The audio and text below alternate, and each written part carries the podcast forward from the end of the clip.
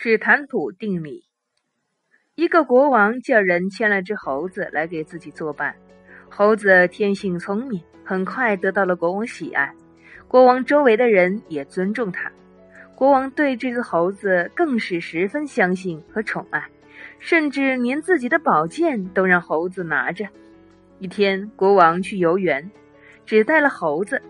国王游玩累了，对猴子说：“我想在这里睡一会儿。”如果有什么人想伤害我，你就就要竭尽全力来保护我。蜜蜂闻到花香，飞了过来，落在国王头上。猴子心想：这个家伙竟敢在我的眼前遮国王！于是抽出宝剑，就照着蜜蜂砍下去，结果把国王的脑袋砍了下来。造成惨剧发生的原因是，国王作为管理者选错了授权对象。成功的企业领导不仅是授权高手，更是控权的高手。这就是史坦普定理。